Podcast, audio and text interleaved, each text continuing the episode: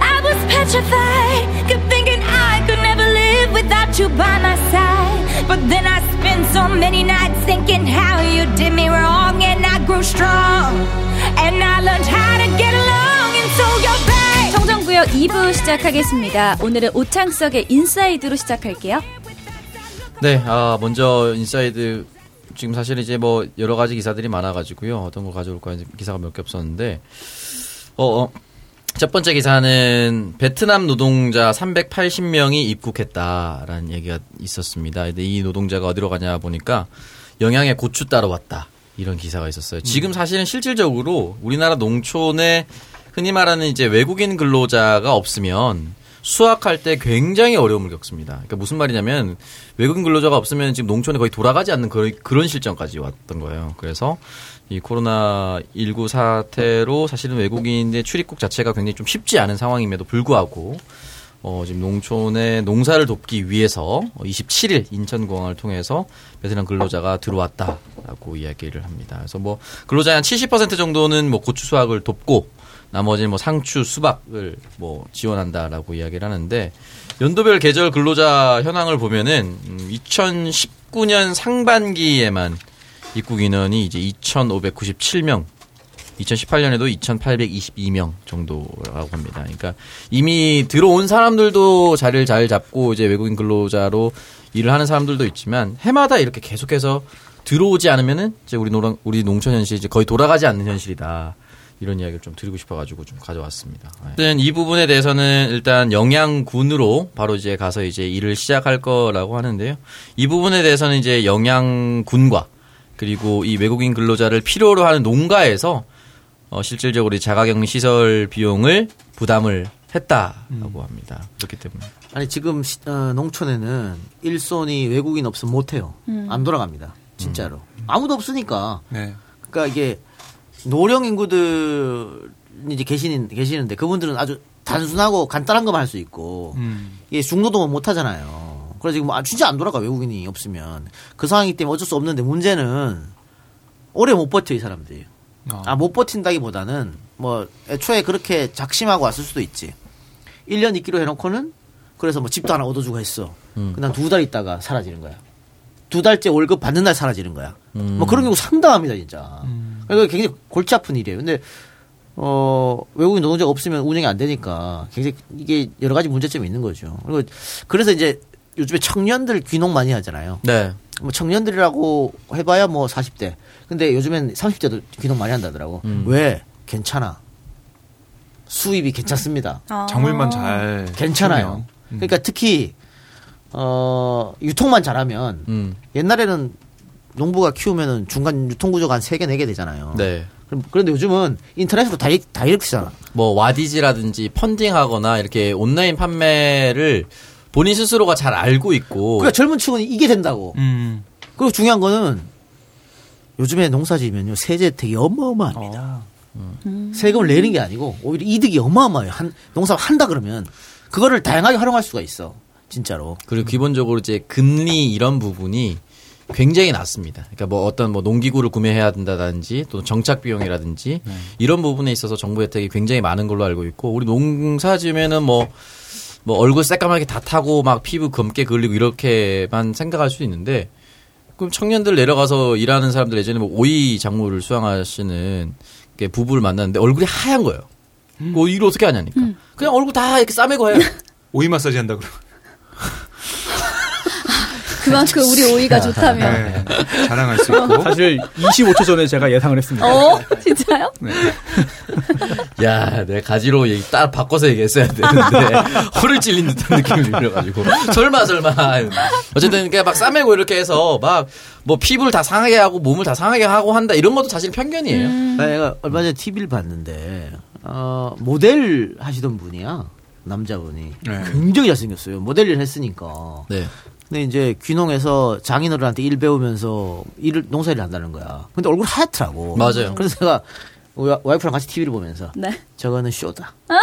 TV랑 짜고 어. 짜고 치는 고스톱이다. 어, 저렇게 워낙 할 수가 많아, 없다. 어, 저렇게 할 수가 없다. 어. 근데 한 4년 됐다는 거야. 맞아요, 맞아요. 어, 그러니까 이게 어쩌지? 이- 저- 저- 오창석 씨 말, 4년을? 어, 오창석 씨 말대로 그냥 선크림 다 바르고 뭐 그렇게 하는 거야. 요즘 또 장비도 잘 나오니까 아, 네. 옛날처럼 그렇지 않고 저는 얼마 전에 농촌 얘기하니까 얼마 안 됐는데 우연히 TV 채널 돌리다가 인간극장에 네. 동갑내기 영농일기라고 해가지고 23살 부부예요 젊은 부부. 근데 둘다 23살. 농과대학에서 만난 거예요. 어. 그래서 충북 괴산에 있는데 그 남편은 아빠가 하던 그 한우 농가를 물려받아가지고 한우 농가를 운영하고 그 부인은 이제 밭에서 이것저것 막 기르는 거예요. 그래서 그걸 이제 영농일기로 나오는데 둘이서 젊으니까 너무 그게 보기가 좋은 거예요. 그리고 말씀하신 것처럼 확실히 이런 이런저런 제도 같은 걸 많이 맞아요. 할수 네. 있으니까 열심히 뛰어다니면서 정말 잘 됐으면 좋겠다 이런 생각 들더라고요. 가능하리라고 봅니다. 근데 이제 아직 인식이 좀 농촌에서 일한다 그러면 그런 게 있으니까. 근데 뭐 외국처럼 이제는 뭐 기계로 많이 하고 또 네. 다량으로 하고 뭐 이러니까. 저희 회사에 그 비서실장이 있는데요. 30대 초반입니다. 그런데 남편이 어, 농부예요. 오 진짜 농부. 어디서 하는 거? 화성에서. 화성에서. 네. 근데 젊어. 음. 남편도 역시 30대 초반이고 음. 오, 엄청 잘생겼어. 그런데 옛날 같으면 그 농업의 이미지가 좀 그 전형적인 그런 게 있잖아 남아 있잖아요. 그렇죠. 근데 음. 지금은 그렇지가 않은 거야. 실제로. 근데 그 농업도 뭐 과수나 이런 것도 아니고 진짜 논농사거든. 어. 근데도 야, 논농사는 어 려운데. 어, 지금 근데 해. 저희가 말하는 건 거의 다 특수작물이야. 음, 음. 특수작물들 다 성공하고 있거든. 네. 논인데도 그렇게 어. 합니다. 그러니까 쉽지 않. 그뭐 보통 이제 어르신들 저 사실 어렸을 때 할머니 살아 계실 때 매번 이제 여름방학 겨울방학마다 내려가서 도와드렸거든요. 그래서 이거 오른쪽으로 이제 펌프질해서 이제 농약 치는 거 있습니다. 등에 메고 하는 거. 저도 그런 거 막 많이 해봤었거든요. 근데 하시면 선크림이고 나발이 그런 거 생각하지 않아요. 그러니까 귀찮아합니다. 그런 거 바르는 것도 굉장히 싫어하시고 바르는 사람이 그 농촌에 없어요.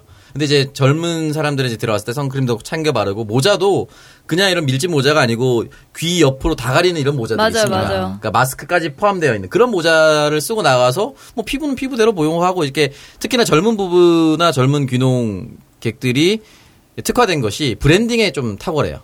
그러니까 내가 수박 재배해서 그냥 보내고 이런 게 아니라 어떤 어떤 수박의 어떤 스토리를 만든다든지 네. 아까도 말씀드렸던 와디지 펀딩이라든지 이런 부분에 대해서 스스로 활로를 잘 알고 있습니다. 그리고 이제 그런 어떤 효능들을 잘 포장을 해서 뭐 다이어트에 도움된다든지 이런 것들을 굉장히 연구를 많이 하고 고민을 많이 한 사람들은 이제 성공해서 잘 버티는 것이고 그냥 또 쉽게 내려가면 또 많은 어기 어뭐 다른 어김없이 또 실패하는 경우도 있는데 그렇게 고민하신 분들은 내려가서 잘 정착하시더라고요. 근데 과거에 노농사의 문제점 다들 노농사만 졌잖아요. 근데 노농사는 우리가 뭐 이모작 삼모작이 가능한 게 아니기 때문에 농한기가 있어.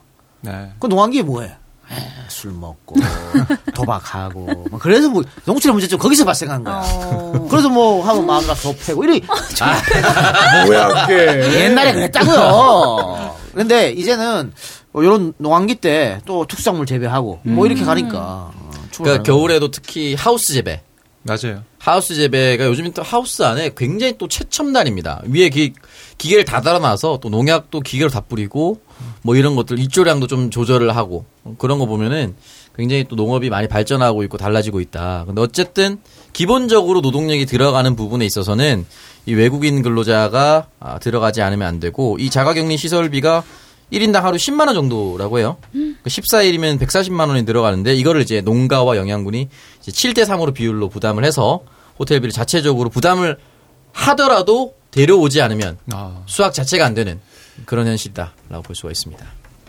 네, 그럼 이제 2부 광고 듣고 저희 본격적인 주제 토크 시작하겠습니다. 창서가 새로 나온 헤이브로 올인원 쿨링바 써봤어? 형, 나 샤워하다 얼어 죽는 줄 알았잖아. 비누 거품만 내도 온몸이 차가워지는데, 아니 뭐 이런 비누가 다 있지? 헤이브로 올인원 쿨링바는 cooling 성분이 온몸의 체온을 내려줘서 샤워만 해도 온몸이 얼어붙는 것처럼 시원해진대. 특히 땀 많이 나는 민감한 부분은 정말 시원한데, 와, 이건 정말 뭐라 설명할 말이 없네. 머리끝에서 발끝까지 얼어붙는 느낌. 처음 만나는 놀라운 쿨링 샤워. 이런 비누는 처음이지. 헤이브로 올인원 쿨링바. 지금 바로 헤이브로를 검색하세요. 요즘 같은 시대에는 눈 보호에 신경 써야 할 때입니다. 넘쳐나는 스마트 기기 때문에 눈이 필요하시죠? 클리프 디자인 안경을 만나시면 안심입니다. 오랫동안 모니터 화면을 보고 일하는 직장인, 스마트 기기를 자주 사용하는 분, 야간에 실내 조명에 많은 시간 노출되는 분, 라식, 라섹 시술 후 눈 보호가 필요한 분, 이분들에게 꼭 필요한 it item. Good balance and simplicity. 클리프 디자인 안경입니다. 첫 번째 광고는 비누칠만 해도 온몸이 시원하다. 온몸을 얼리는 올인원 냉각비구. 올인원 냉각 비누 헤이브로 올인원 쿨링바입니다. 조금만 움직여도 덥고 땀나는 여름 몸이 뜨거워서 힘드시다고요? 이럴 때는 끈적이고 달아오르는 몸을 샤워 한 번에 차갑게 식혀주는 올인원 쿨링바를 경험해 보세요. 헤이브로 쿨링바는 비누 안에 가득한 쿨링 성분들이 비누칠만 해도 온몸에 열기를 식히고 구석구석 시원하게 냉각시키는 올인원 냉각 비누인데요. 전신 쿨링은 기본이고 땀과 냄새가 많이 나는 민감한 부위는 더욱 차갑고 개운하게 만들어서 샤워 후 활력 가득한 매력적인 남자로 만들어 드립니다. 샤워 중에도 차갑지만 샤워하고 나오면 더욱 차가운 처음 만나는 얼음 샤워 헤이브로 올인원 쿨링바. 지금 헤이브로를 검색하셔서 특별한 쿨링 샤워를 경험해 보세요. 네, 두 번째 광고는 청정구역을 처음 찾아온 클리프 디자인 안경입니다. 뭐 사실 이동형 TV나 다른 방송을 통해서는 사실 많이 소개가 되었기 때문에 청취자분들이 잘 아실 거라고 생각을 하는데요. 청정구역에는 첫 번째로 찾아왔습니다. 전자기기들을 통해서 나오는 빛의 파장 중에 눈에 파란색으로 보이는 빛을 블루라이트라고 합니다. 이 블루라이트에 장기간, 장시간 노출이 되면 안구 건조증, 시력 저하까지 유발을 하고 눈 건강을 위협하는 주요 원인이 됩니다. 현대인들은 스마트폰, 모니터, TV를 보는 게 생활화가 되어 있는 만큼 눈 건강을 위해서 꼭 필요한 안경이 바로 블루라이트 차단 안경입니다.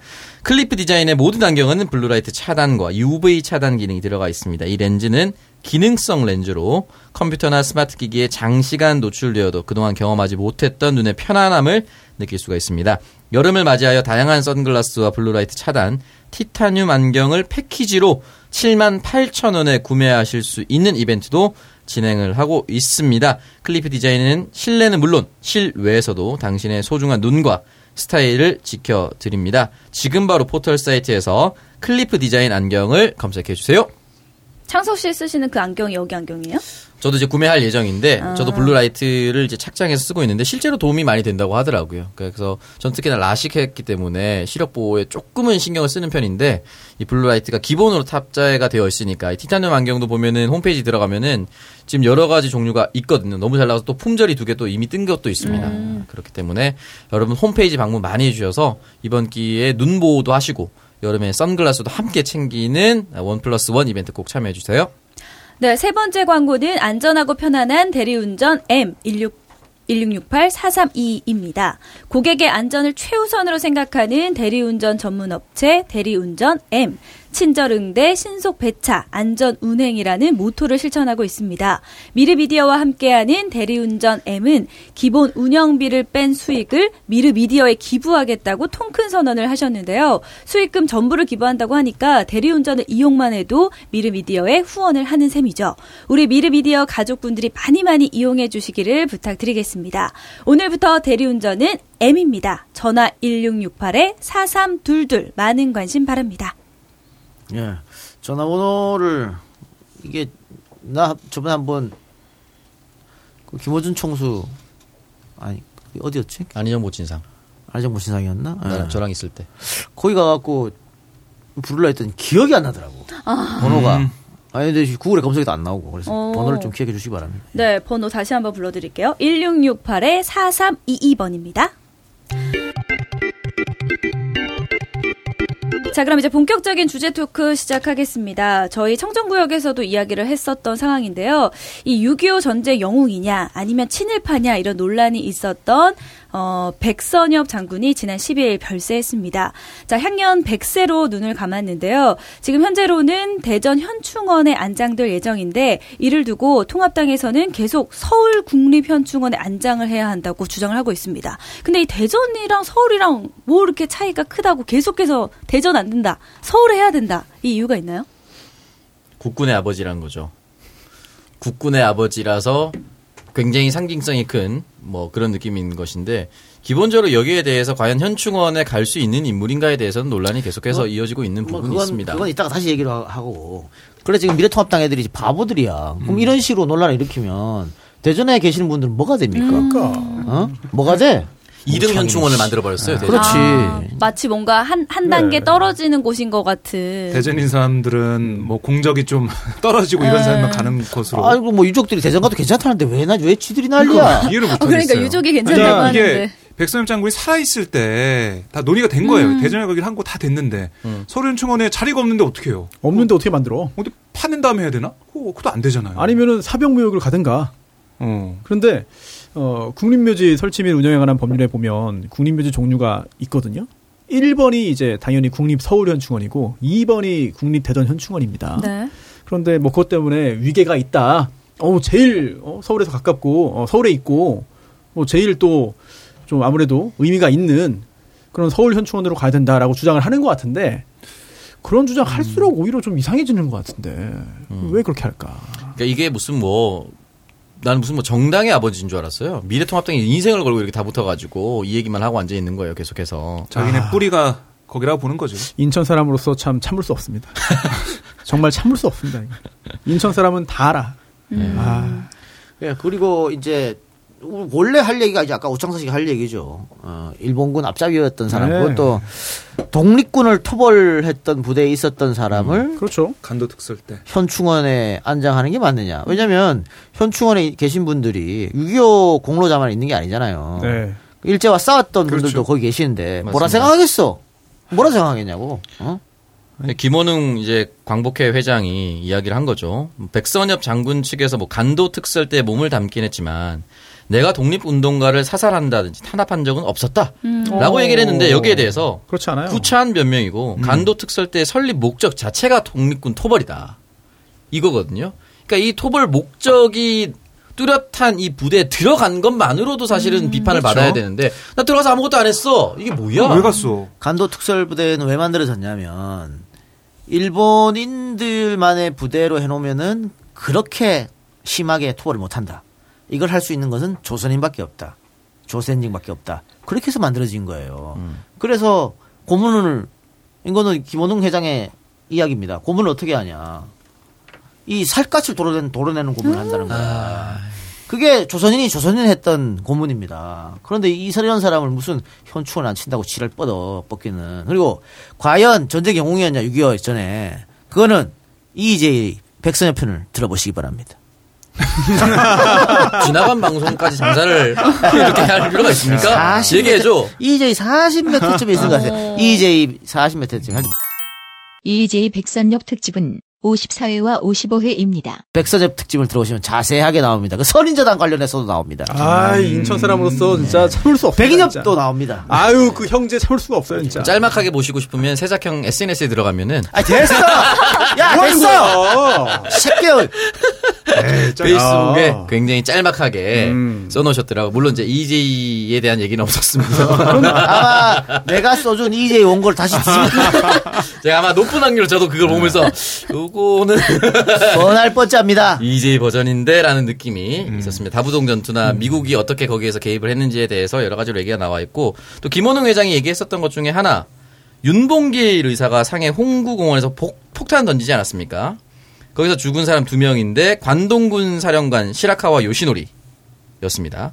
근데 이 시라카와 요시노리를 백선엽이 존경해서 자신이 창씨 개명할 때 시라카와 요시노리라는 이름을 썼습니다. 근데 이걸 만약에 국군의 아버지라고 칭한다면 윤봉길 의사가 어떻게 생각하겠느냐라는 말씀을 남겨줬어요. 이게 상충되지 않습니까? 이거 자체가?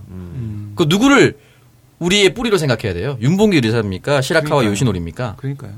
그러니까 이거 자체가 글쎄요, 6.25 전쟁에 대해서 어떤 판단을 내리실진 모르겠지만 어쨌든 이 부분 자체에 대해서는 빼박으로 존경할 수 없는 사람이라는 것이 너무나도 드러나지 않았습니까? 그러니까 이거 자체에 대해서 뭐 육군협회는 뭐 구국의 영웅이다 뭐 이런 식으로 계속 얘기를 하는데 그런 식으로 따지면 창씨 백명하고 간도 특셀 때 대장 존경하고 관동군 사령관 존경하는 이 모든 사람들이 나중에 6.25 때 뭐 좀 이게 들어왔다고 해서 그럼 다 존경하고 국군의 아버지로 다 칭송해야 되는 겁니까? 이거 좀 따져볼 필요가 있는데요. 이제 국립묘지 법에 보면 국립묘지에 안장하는 그런 대상들이 있습니다.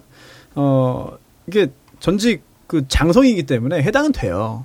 다만 모두 다 그냥 다 자유롭게 통과되는 건 아니고 프리패스, 프리패스는 아니고 이 안장 대상 심의위원회가 설치되는데 여기서 심사를 한번 합니다. 근데 그 중에 하나가 국립묘지의 영예성 훼손 여부를 판단하게 됩니다. 그럼 여기서 한번 보죠. 뭐 한국 전쟁 과정에서 공을 세웠다라는 부분은 넘어가더라도 친일 행적이 문제가 되는 거잖아요. 그런데 이미 2009년에 그 대통령 직속으로 설치됐던 친일 반민족 행위 진상규명위원회가 그 친일 반민족 행위자 명단 발표했는데 거기 있었죠. 여기에 포함돼요. 네. 그 친일 파라고 국가가 공인한 사람이에요. 그렇다면 한국 전쟁 과정에서 했던 그런 일들과 별개로 그 전에 이미 친일 행동을 통해서 민족 반역 행위를 한 건데 이거를 그냥 무시하고 또는 일부러 외면하고 전쟁 과정에서의 공이 있으니까 이거는 법적으로 당연하다. 음. 충분히 이거는 국립묘지 안장 대상이다. 이렇게 쉽게 볼 수 있겠는가? 저는 그렇게 간단한 문제가 아닌 것 같거든요. 그렇습니다. 예. 자, 우리가 앞서 그 국립 현충원에 현재 자리도 없다 이런 이야기를 했잖아요. 그런데 여기에다가 미래통합당에서는 국회의원도 국립 현충원에 안장하자라는 법안을 발의했다고 해요. 미친 누가 낸 거야 이거? 너무 저기 뜬금없어가지고. 김성원 아닙니까? 아, 김성원 돌아버리겠네, 의원. 진짜. 네. 음. 이유 안 그래도 없는데 니들이 뭐 한 게 있다고 씨 국회. 그러니까. 이거 다 반대하지 않을까요? 아, 이거 안 돼요. 왜요? 이거 통과하면 발칵 뒤집어져. 근데 이게 임기 초반에 또 실제로 지금 부 부의장도 지금 협조안에서 못 뽑는 상황에서 이걸 이런 얘기를 하는 게 의도가 뭘까요? 족시 나간 놈들이지. 뭐지? 아니 이렇게 돼 있네요. 김성원 의원실이 뭐라고 했냐면 모든 국회의원은 현충원에 안장하는 게 아니라 평화 민주 통일을 위해 헌신한 일부 의원만 엄격히 심사해서 그걸 어떻게 심사를 해? 그러니까 그 말을. 붙이긴, 예, 붙이긴 했는데 말도 안 되는 소리 하고 있네. 씨. 어. 아니 그렇다고 해도 굳이 이 상황에 음. 미래통합당 의원이 이런 내용의 법안을 발의한다. 아이고 치워 치워. 거 다른 거. 다른 넘어가. 이해가 말할 가치도 없다며. 이해가 안 가네. 참 전문가만 없네 이 사람도. 그 누가 댓글에 그래 썼어요. 그렇게 원하면은 응. 지금 임기 지금 중에 가라. 아, 지금 가라고? 임기 중에 산채로 매장하면 인정할게 이런 식으로 누가 댓글을 쓰기도 했습니다. 그 정도로 분노 국민들이 어이가 없다는 예, 분노하고 있는데 뭐말 같지 않은 국회의원을 특권을 내려놓자고 지금 다들 난리인데 아직 특권을 한 개 더 하려고 그래 자빠졌어. 국회의원이 뭔데? 요새 음. 줘도 안 해요 그거. 나한테 하라 그래봐 합니다. 안 해. 이 생에 내가 끝나는 한 동안 안 한다. 그럼 아마 하면은 아마 거대한 게이트가 국회의원, 나. 국회의원. 아, 아유 안 하는 게 나아. 박정호 형 할 거예요. 나 안 해요. 나도. 나 이렇게 팟캐스트 하는 게 좋아. 아니 그 박정호 기자님 얘기하니까 저희 아까 오프닝 때 그 댓글 소개를 안 했는데 그 댓글에 그런 거 많이 물어보셨어요. 박정오냐, 박정호냐 이렇게 물어보시는 분들이 꽤 많으시더라고요. 그냥 뭐 저에 대한 애정으로 이렇게 말씀하시는 것 같은데 다 알고 계세요. 박정훈지도 알고 있는데 재미로 이렇게 댓글 달아주신 것 같더라고요. 박정훈 아닙니까 이름? PJH PJH. 박정희 박정호 이렇게 기억하시면 됩니다. 어, 어, 박지훈, 우와. 박지희 다. PJH. 박지희도 있네. 되게 많다. PJH. 음, 패밀리입니다. 저는 박정호고요. 뭐 요즘에 듣기 좋은 제 이름 박조니. 아, 좋더라고요. 조니, 예, 조니. 예. 아, 조니박 괜찮아? 아유, 그 좋더라고요. 어. 딱 입에 딱 붙어가지고. 조니바. 예. 마시고 싶더라고요, 조니. 알겠습니다. 알겠습니다. 다음 미디미디어 회식 때 예. 네. 제가 쏘도록 하겠습니다. 조니 쏘도록 하겠습니다. 오. 색깔은 블루로. 레드는 안 된다. 아, 블랙 이런 거안 아. 됩니다. 네. 블루여야 된다며. 그린도 있다. 그린. 어, 그린도 있어요? 그린도 있어요. 오, 예. 그린은 못 봤어. 그래요. 블루. 자, 그럼 다음 소식입니다. 사실 이렇게 박원순 시장이 이렇게 가지 않았다면 보수 언론과 종편이 주목했을 한 사람이 있었습니다. 역시 조선일보는 놓치지 않았던데요. 낙검수의 김어준 씨 모친상에 여권 인사들 조문이 잇따랐다. 어, 이런 여러 이제 기사들이 나온 상황에서 아니 조선일보 기사 보면 네. 처음부터 끝까지 깔라고 쓴 기사인데. 그죠, 그죠. 그게 얘기했잖아요. 사람이 그래도 어? 아무리 정치적으로 반대 있는 사람이라 하더라도 음. 모친상을 당했는데 이거를 이렇게 그리고 중간에 뭐 이상한 이상한 일도 없었어. 근데 어, 사람들이 여권 이상 많이 참석했다. 참석하면 안 돼? 안 되냐고. 조화가 많이 도착했다. 조화 오면 안 돼? 그러니까. 어? 세브란스 1호 1호실을 썼다. 음. 쓰면 안 돼? 야 사람이 많이 오니까 그러면 그럼 어떻게 하냐? 줄 서서 기다리게 만들어 놓냐? 계속 이상한 놈들 아니야. 어떻게 꼴라고 이런 식으로 까? 아니 진짜 공격하려면 뭐 예를 들면 김원준 씨가 뭐 과거에 주장했던 여러 가지 음모론 중에 안 맞았던 것들 뭐 개표 부정 이런 거 그런 걸 하란 말이야. 이거 아무것도 이런 걸 왜 쓰냐고. 그냥 비판이 아니라 그냥 비난이죠. 이 배설이 이게 무슨 기사야 이게. 그리고 중간에 이것도 사실관계도 틀렸어. 중간에 내가 쭉 읽어보니까 오후 1시쯤에 이해찬 대표가 나타났다. 그는 조문을 마친 뒤 식사를 했는데 그 양쪽에 김호준의 낙검수 동료인 주준이와 정봉주 전 의원이 앉았다. 이거 틀린 기사입니다. 어. 가짜 뉴스예요. 어. 이해찬 대표 옆에 내가 앉았어. 주진우는 이, 이 대표 뒤에 앉아서 자리가 없어가지고 어. 우 팩트 틀렸네. 그럼 우봉주 좌동영이었어. 이 새끼들 똑바로 안 써. 이 새끼들이 아니 그분들이 우리 작가님을 모르는 건 아니죠? 뭘 몰라 비틀어 쓰는 거지. 주진우가 옆에 있어야 그림이 되는데 내가 중간에 앉아서 보면 못하게 했거든. 남자 2로 한 거 아닙니까? 남자 이러. 그러니까 그렇게 얘기를 만들어야지 뭔가 더 있어 그러니까, 그러니까. 팀으로 그냥 억지로 묶은 거 아니야. 억지로 묶은 거야. 본인이 본인 등판할 줄 누가 알았겠어. 아 그리고 왔다. 내가 이 대표 옆에 앉았고 왼쪽 옆에 앉았고 이 대표 오른쪽에는 한 명 다른 사람이 있었고 그 옆에. 아저저 유시민 누나 유시춘 씨가 아, 있었고 아. 그리고 정봉주가 앉았어요. 그리고 자리가 없어갖고 주진우는 뒤에 앉았어. 음. 무슨 씨바 이게 낙곰수가 양 사이드로 앉으신 것처럼 거짓말 쓰고 자빠졌어. 오, 진짜 잘못. 나쁜 놈들 말이야. 아니 그래서 오죽하면은 중간에 그 유시민 이사장이 방문을 했을 때도 취재진이 몰려들어서 그만하세요라고 이렇게 목소리까지 높였다고 하니까 마- 나는 근데 솔직히 나는 이 장례식장 가서 깜짝 놀랐어요. 사람이 없어가지고. 생각보다 사람이 많이 아 없었구나. 없었어. 뭐 코로나도 있고 그래서. 뭐 그럴 수 있겠지. 진짜 사람이 없었다니까. 근데 뭘 이렇게 난리야. 민주당 170여 명 의원, 아니 열린민주당까지 180 의원 중에 뭐 많이 오지도 않았구만. 씨. 사람 수가 이제 제대로 안 됐었는지 그 조기 보낸 걸 또 사진 찍어서 네. 올려놨더라고요. 구차입니다. 왜 언론이 이렇게까지 하는지 모르겠어요, 정말로. 예. 어떻게든 프레임을 만들어가지고 어, 친여권 인사다. 아, 1인 핵심에 뭐야? 있다 이렇게 얘기하려고. 특실 1호실 하룻밤 500 얼마다. 어쩌라고 그래서. 야, 여기에 이호 회사 돌아갔을 때도 여기 있었고. 손혜원 모치상 당에서도 여기 있었고. 어? 지금 박정희 딸내미 사망했을 때도 여기 있었고. 왜냐면 사, 사람들 전문객이 많기 때문에. 박재옥? 음. 어, 이렇게 제일 큰데, 이게 제일 큰 곳이거든요. 여기 아니면 다 못 받아요. 그렇죠. 그걸 여기를 받는 건데 이거를, 아, 나 참 기가 막히네. 장례식장 몇 호실 쓰는 것도 허락받아야 됩니까? 네, 쓰레기들. 자 그럼 광고 듣고 저희 박정호의 사이다 뉴스 시작하겠습니다. 오랜 역사, 인간의 건강과 함께해온 녹용.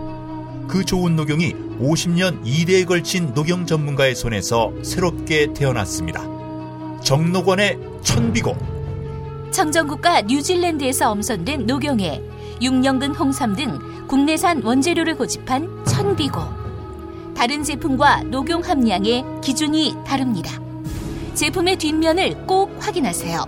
현명한 소비자는 제품의 사양으로 평가합니다. 정말 제대로 된 녹용 제품 천비고. 이제 사랑하는 사람들과 자신을 위해 챙겨주십시오. 감사 선물로도 참 좋습니다.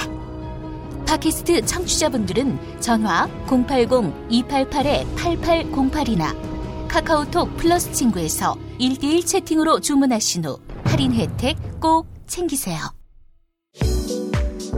피부 속부터 꽉 채워주는 피부 영양 앰플 화려화. 더 이상 바르고 붙이는 번거로운 피부 관리는 그만.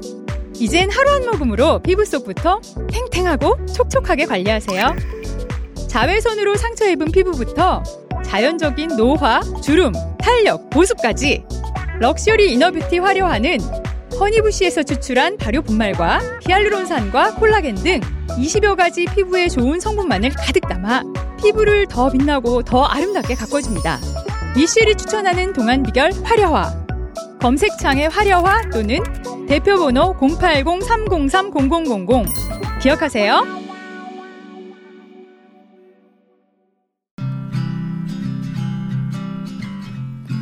이가 시리신가요? 치약에 들어있는 연마제와 뻣뻣한 칫솔이 치아 표면을 깎아 이를 시리게 합니다. 드러난 신경을 감싸주고 메워주는 아주 낮은 마모도의 부광 네오메드 치약과 8,800가닥의 부드러운 미세모 칫솔을 함께 사용하시면 시린이 완화에 큰 도움이 됩니다. 시린이 치약 네오메드와 리엔코 칫솔의 환상적 케미 봄날 구강 케어 세트로 치아와 잇몸의 봄날을 되찾으세요. 첫 번째 광고는 정록원입니다. 지난 6월 10일 정록원이 한국소비자협회가 주관하는 대한민국 명가 명품 대상에 명품 녹용 브랜드 면역 기능 개선 부문에 선정됐다고 합니다. 이 모든 것이 높은 재구매율과 애정 듬뿍 담긴 후기 등 미르미디어 애청자 여러분들의 사랑 덕분이라고 감사의 인사를 전해왔는데요. 정록원은 여러분의 사랑을 잊지 않고 2020년에 이어 2021년에도 선정될 수 있도록 초심을 잃지 않고 더 좋은 제품 만들기에 최선을 다하겠다고 합니다. 코로나19의 기승에 이어서 엄청난 폭염이 예상되는 여름이 다가오고 있는데요. 정록원과 함께 건강한 여름나기 준비하시길 바랍니다. 여러분들이 지금 드시는 것이 여러분들의 내일이 됩니다. 건강한 내일을 위해 정록원의 천비고와 정록수 꼭 기억해 주세요. 두 번째 광고는 피부 주름, 눈가 주름, 피부 탄력, 보습, 노화 방지까지 한 번에 피부 속부터 촘촘하게 채우는 럭셔리 이너뷰티 화려화. 예전보다 주름이 많아서 고민하는 분, 피부 탄력이 떨어져 걱정인 분, 푸석한 피부로부터 벗어나고 싶은 분이라면 더 늦기 전에 하루 한 병 간편하게 관리하세요. 피부에 좋은 원료로 특허받은 허니부시 추출 발효 분말과 히알루론산, 그리고 콜라겐, 엘라스틴 등 100% 천연 원료들이 원액으로 되어서 마시면 흡수가 빠르고 피부 속 깊은 곳에서부터 부족한 영양분을 가득 채워줍니다. 화려화는 런칭 이벤트에 미르미디어 애청자를 위한 특별 이벤트까지 덤으로 드리고 있습니다. 많은 성원 부탁드립니다. 제품 구매 방법은요. 검색창에 미르미디어 화려화 이벤트 검색해서 상단 블로그에 들어가시거나 본사 대표 번호 080-322-1000번으로 전화하셔서 무료 상담 받아보세요. 세 번째는 네오메드 치약입니다. 부강 네오메드 치약은 시린이에 특화된 의약외품 기능성 치약인데요. 구취 제거와 치주 질환, 잇몸 질환 예방은 기본, 신경이 드러나 예민한 치아에 치아와 같은 성분인 인산삼 칼슘이 상아질세관을 메워주고 감싸줘서 시린이 통증을 줄여주며 치아를 보호합니다. 잃기 전에 잊지 마세요. 이가 시릴 때는 마모도가 낮고 시린 곳을 메워주는 전용 치약과 부드러운 칫솔로 치아를 꾸준히 관리하셔야 합니다. 지금까지 경험해보지 못했던 부드러움, 리엔코 칫솔과 네오메드 시린이 전용 치약으로 당신의 치아가 다시 봄날의 생기를 되찾기를 봄날 연구소가 대안을 제시합니다. 봄날 구강 케어 세트 검색창에서 봄날 구강 케어를 검색해보세요.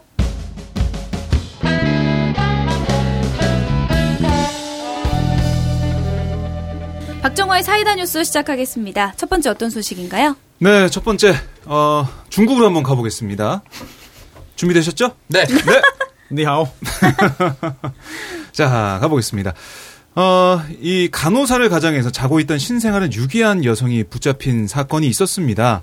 아, 중국 구이저우 어, 여기서 있었던 건데 이 여성에게 관하의 법원은 1년 10개월의 징역을 판결을 했습니다. 아, 약한 거 아닙니까? 중국에서. 중국 웬만하면 사형 아닙니까? 그러게요. 근데 이게 유괴를 했다가 붙잡혔어요. 그러니까 그래서 그런 점들이 좀 아, 봤던 것 같은데 신생아를 유기한 20대 여성이 또 초범이라는 점을 고려해서 이렇게 판결을 내렸다고 합니다. 아, 이 여성은 어, 출생 24시간 미만의 신생아 대상을 유괴를 계획했다라는 것으로 확인됐는데 현재 언론을 보면 이 여성이 최근 연인 관계였던 남성과의 사이에서 임신한 아이를 유산했대요. 아. 그래서 유산한 아이 이 그 태어날 그 예정일에 맞춰서 그날 태어난 아이를 유괴하려고 했던 거예요. 그러니까 간호사 옷을 훔쳐가지고 아무도 없는 새벽 시간대 병원에 가가지고 훔친 거예요. 그러니까 출생 후 24시간 미만의 신생아가 친부모를 기억할 확률이 적다는 점에서 이런 일을 벌였다라고 얘기하고 있는데 이 유괴를 통해서 완전 범죄를 계획을 했던 아, 이런 사건인데 붙잡혀서 이게 1년 10개월의 징역을 받게 됐고요. 이와 관련해 사건을 관할한 담당 판사는 사건의 범죄 사실이 명백하고 증거가 확실하다. 다만 이 여성이 범죄 사실을 순순히 자백하고 자신의 죄를 인정했다는 점과 초범이라는 점을 고려해서 비교적 가벼운 처벌을 내렸다라고 얘기를 한 거예요. 그럼 뭐 미수네요, 이거. 그렇습니다. 미수니까 아, 미수인 상황이고 그런데 문제는 뭐냐면 중국 내 신생아의 유괴 사건이 이 상당수 정말 산부인과에서 일어나고 있다. 병원에서 벌어지고 있다. 아, 이런 건데요. 실제로 지난 2014년에 중국 산시성 어, 한 병원에서는 신생아를 인신 매매 조직에 팔아넘긴 중국 산부인과 여의사에게 사형 판결이 있었습니다. 아이봐 중국은 말하면 어, 사형이었어요. 이건 인신매매 조직에 넘겼기 때문에 당연히 네. 중한 처벌 받았는데 야 사형. 아 중국은 웬만하면 사형이에요. 근데 중국은 사형 선고가 나면 실제로 그 집행도 바로바로 해요? 거의? 뭐 바로는 아니어도 하죠. 어, 어. 예. 실제로 하죠. 마약 네. 바- 사형이야. 아, 근데 외국인 세긴 세네요, 또 그냥. 우리나라 같으면은 바로 사형까지는 안 하죠. 안. 요즘엔 아예 사실. 거 거의 아, 그렇죠. 사형제 폐지 국가에 가까운 상황이 네, 돼버렸으니까 그렇죠. 더. 예. 음. 그래서 이 여성이 어- 이 의사가 어떻게 했냐면 신생아 출생한 다음에 부모한테 아이가 사망했다. 아. 거짓 통보를 하고 아이 한 명당 약 2만 위안, 우리 돈으로 340만 원씩 받아 챙겼다고 해요. 그러니까 아이 한 명당 340만 원 받고 넘긴 거죠. 아, 근데 아까 우리 이동영 작가 얘기한 것처럼 그 미수에 그친 이 1년 10개월 징역받은 사람에 대해서 너무 가벼운 처벌이다. 이런 목소리가 계속 나오고 있다고 합니다. 뭐 좀 높은 집안 자제인가? 네. 그래서 이 어쨌든 자신의 아이가 유산됐다는 이유로 타인의 아이를 도둑질하려 했다. 이거는 용서받을 수 없는 행위다. 이런 지적이 나오고 있다고 해요. 인터넷 여론은. 우리도 인터넷 가면 신생아 원한다는 글 가끔가다 올라옵니다. 어. 그래요? 음, 올라와요. 그거는 자기가 키우고 싶어서. 그렇죠. 아. 원래 사건도 있었어. 자신이 해주겠다.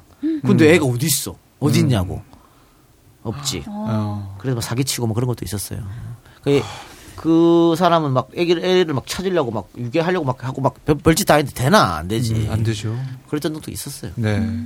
근데 이 중국 정부 얘기를 들어보니까 어, 이 지난 2016년 이후에 신생아 유괴 사건 내역에 대해서 비공개를 하고 있대요. 그런데 2015년 기준으로 약 2만 4천 명의 신생아가 유괴 에, 후 구조된 바 있다라고 밝힌 바 있어요. 이렇게 많은 사람 신생아가 유괴된다는 구조였다? 아, 뭐, 오. 우리랑 좀 다르죠. 우리는 요즘은 거의 뭐 90%, 99%가 병원에서 출생하잖아요. 네. 그럼 바로 이제 전산으로 출생 신고가 되고 딱딱 되잖아. 근데 아직 중국에서는 이제 그냥 자택에서 뭐 음. 출산하는 것도 산파. 어, 이런, 이런 경우가 있기 때문에 그럼 시간이 걸리잖아. 출생 신고하고 뭐 어쩌고 저쩌고. 근데 그 사이에 뭔가 이렇게 할 수 있는 그 음. 여지가 끼어들 여지가 좀 있는 거죠. 네. 그리고 이게 2015년 기준이잖아요. 예. 아마 중국 정부 수립 후 아, 무게가 그럴 아닐까. 수도 있겠네요. 예. 1년에 한 게 아니라 2015년 기준으로 쭉. 네. 음. 어쨌든 뭐 이 공개된 구조 어린이 수는 전체 유괴 아동의 극히 일부에 불과할 거다라고 이렇게 전문가들은 보고 같네요. 있다고 합니다. 근데 저는 이 기사를 보면서 물론 당연히 유괴는 너무너무 나쁜 범죄지만 그 첫 번째 기- 예, 약한 처벌 받았다는 네, 그 여성분 네. 있잖아요. 근데 이 유괴를 하려고 했던 이유가 남성으로부터 이별 통보, 그러니까 자신의 연인이었던 남성한테 음. 이별 통보를 받을까 두려워서 유괴를 했다는 거예요. 그랬다는 거는 뭔가 둘 사이가 마음적으로 붙어 있진 않고 뭔가 위태위태하던 시점에 내가 너 애를 가졌으니 이 애가 어떤 우리 사이의 끈이었던 거지. 근데 이 애가 유산이 되니까 그럼 그 남자가 미련 없이 떠날 것 떠날까 같아서 봐. 무서워서 이렇게 정말 그 절박함에서 이런 범죄를.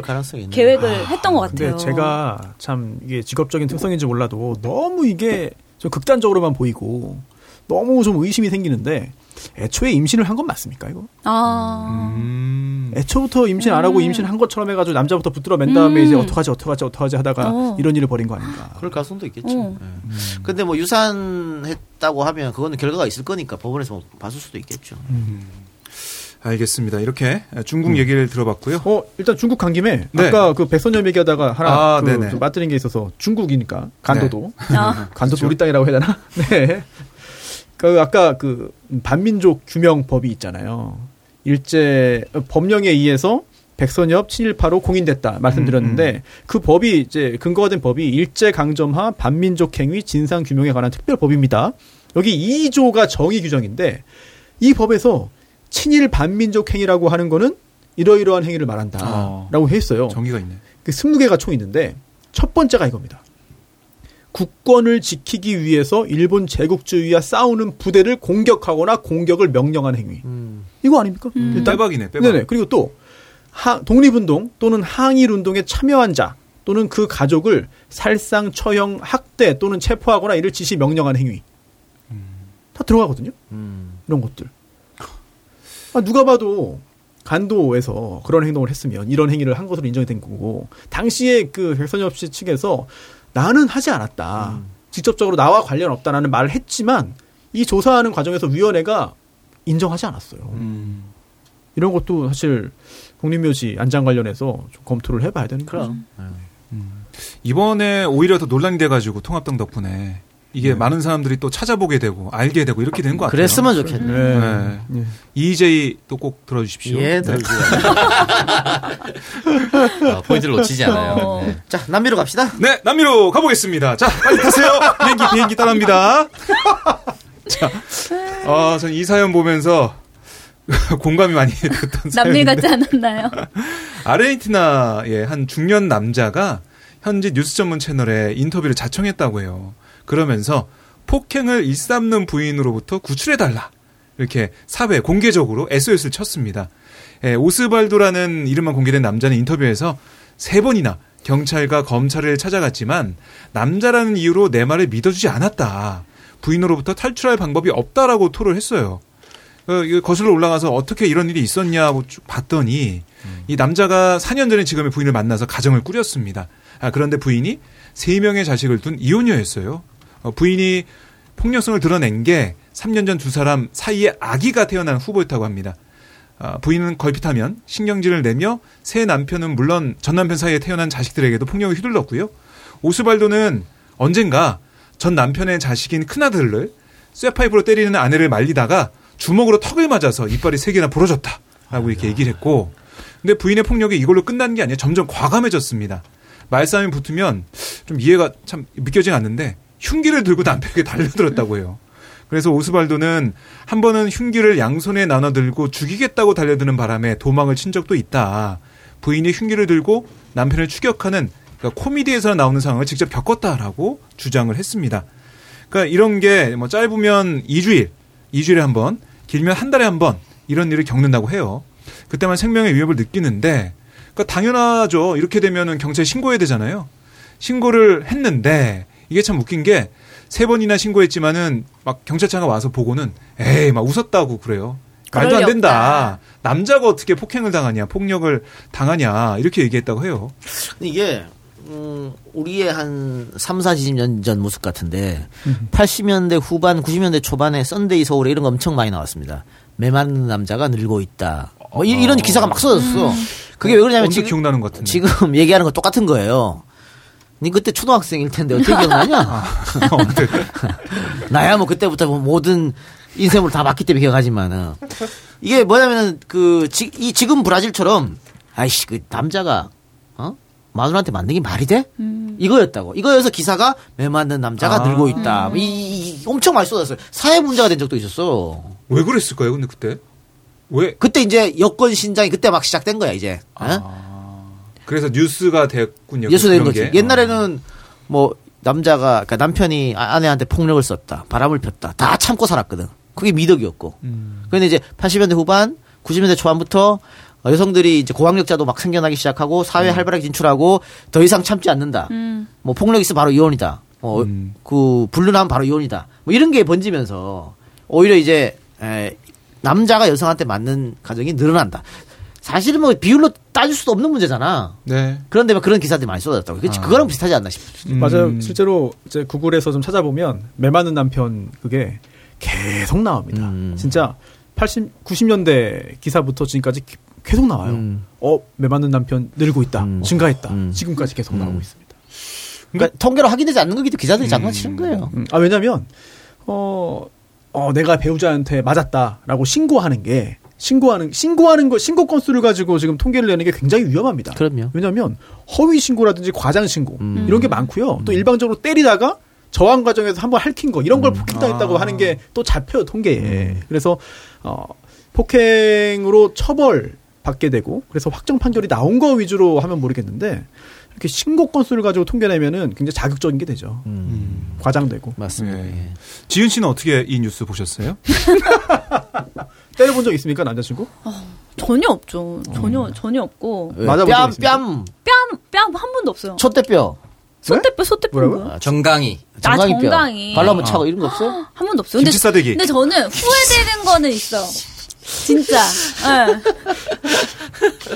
예전에 진짜 그집 오랜만에 한번 날려보세요. 예. 지금요? 옛날에 진짜 왜 기억나는 순간 있잖아요. 저때 내가 한번 들어가서 날렸어야 되는데 오. 그거를 못 날리고 그런 순간이 있거든요. 예비 시어머니. 아니 남자친구를 예비 시어머니를 왜 날려? 갑자기 왜? 아니야. 아니 물물 딱 끼얹으면은 일어나가지고 멱살 잡고 김치사 드라마 너무 많이 봤어. 우리. 아 그래서 막판에 진짜 나쁜 놈이었다는 걸 알고 이걸 한번 때렸어야 되는데 그때만 하더라도 생각보다 마음 정리가 어느 날 갑자기 10대 빵으로 딱 끝나는 게 아니잖아요. 그러니까 어. 그때는 이건 이제 미련, 끝났다라 미련. 어 끝났다라는 마음보다 아, 혹시 이거를 다시 아. 어 돌아올지도 몰라 이런 생각 때문에 그거를 끝끝내 인내했던 그 시간 지금 생각하면 오창석이 맞아본 적 있을 것 같은데. 저요? 저는 많이 맞았죠. 어디? 아 진짜로 싸대기도 팔. 싸대기까지는 안 맞았고 팔. 에이, 팔, 팔은 뭐, 뭐. 팔은 팔은 저 많이 때려. 좋아하다. 주먹으로 때렸어. 어, 멍들었어. 그런 거 말고 아구창, 진짜 뺨. 아구창을 때릴 절 아구창을 여성분이 때리려면 아래로 때려야 때문에. 니킥, 니킥, 니킥. 네. 쌍욕 들어본 적. 쌍욕도 많이 들었던 것 어. 같은데. 근데 시- 뭐 그렇게 막 저는 그렇게 많이 듣진 않아서 왜냐면 그런 거 있죠. 때릴만 해야 때리는데 응. 아, 이 새끼 그 씨. 이런 느낌으로 넘어간 적이 더 많아. 주먹이 아깝다. 그러니까 한 주먹도 안 본인이 되는데. 충분히 완력으로 제압하고 있, 제압할 수 있기 어. 때문에 때리는 맛이 별로 안 나는 거죠. 어. 그럼 뭐 여기 있는 분들은 다 폭행 경험이 없을 테고, 그죠? 네, 없어요. 네, 없어요. 저 맞아본 적도 없습니다. 그러니까 어, 맞아본 적 없을 텐데 저는 에, 쌍욕은 좀 들어봤어요. 어. 근데 쌍욕도 막 이런 게 아니라 가장 최근의 언제입니다. 개쌍욕이죠. 아, 그냥 그거야. 막 이 내장에서부터 끌어오르는 어. 불교로. 오. 개새끼. 그런 걸 내가 몇번 들어봤어. 아니 얼마나 그런 짓을 했길래 오죽하면 와. 제 생각에 그분은 아마 태어나 처음 욕했을 거예요. 그렇죠. 욕을, 욕을 아, 못하는 사람인데 어, 못하지. 어. 근데 뭐 결혼한 것도 아니고 연애하는 그래, 중인데 그래 다시 만났어. 그 욕 욕한 사람이랑요? 어. 사이가 더 단단해집니다. 아니야? 아니야. 그게 그게 계속 그 불신이 갖고 있잖아. 계속 생각나지. 그러니까 그 얘기를 싸울 때마다 해. 어, 아, 짜증나게. 맞아. 씨. 본인이 잘못해놓고 뭘 짜증나게. 네, 그러니까 결국에 오스발도는 그러니까 기자가 물어봤대요. 근데 왜 부인 곁을 떠나지 않냐라고 얘기했더니 이제 세 살 된 아들이 있어서 나 혼자는 도망칠 수 없다라고 얘기를 했고 그리고 부인이 항상 집에 있어서 아이를 데리고 나오는 게 불가능하다. 생지옥 같은 곳에서 아들과 함께 어. 탈출할 수 있도록 도와달라라고 호소했습니다. 우리가 이 남녀가 바뀐 이야기는 참 많이 본 것 같은데. 네, 어, 이건 정말 쇼킹하네요.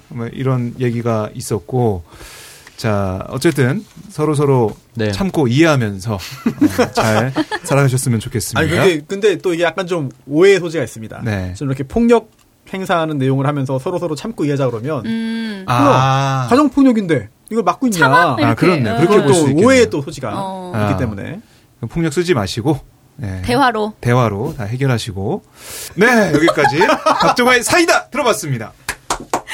네, 오늘 청정구역 마치기 전에 이 소식을 좀 한번 이야기해보고 마무리를 하려고 합니다. 이재명 경기도지사에 대한 그 대법원 선고가 오는 16일 최종적으로 이뤄지게 되는데요.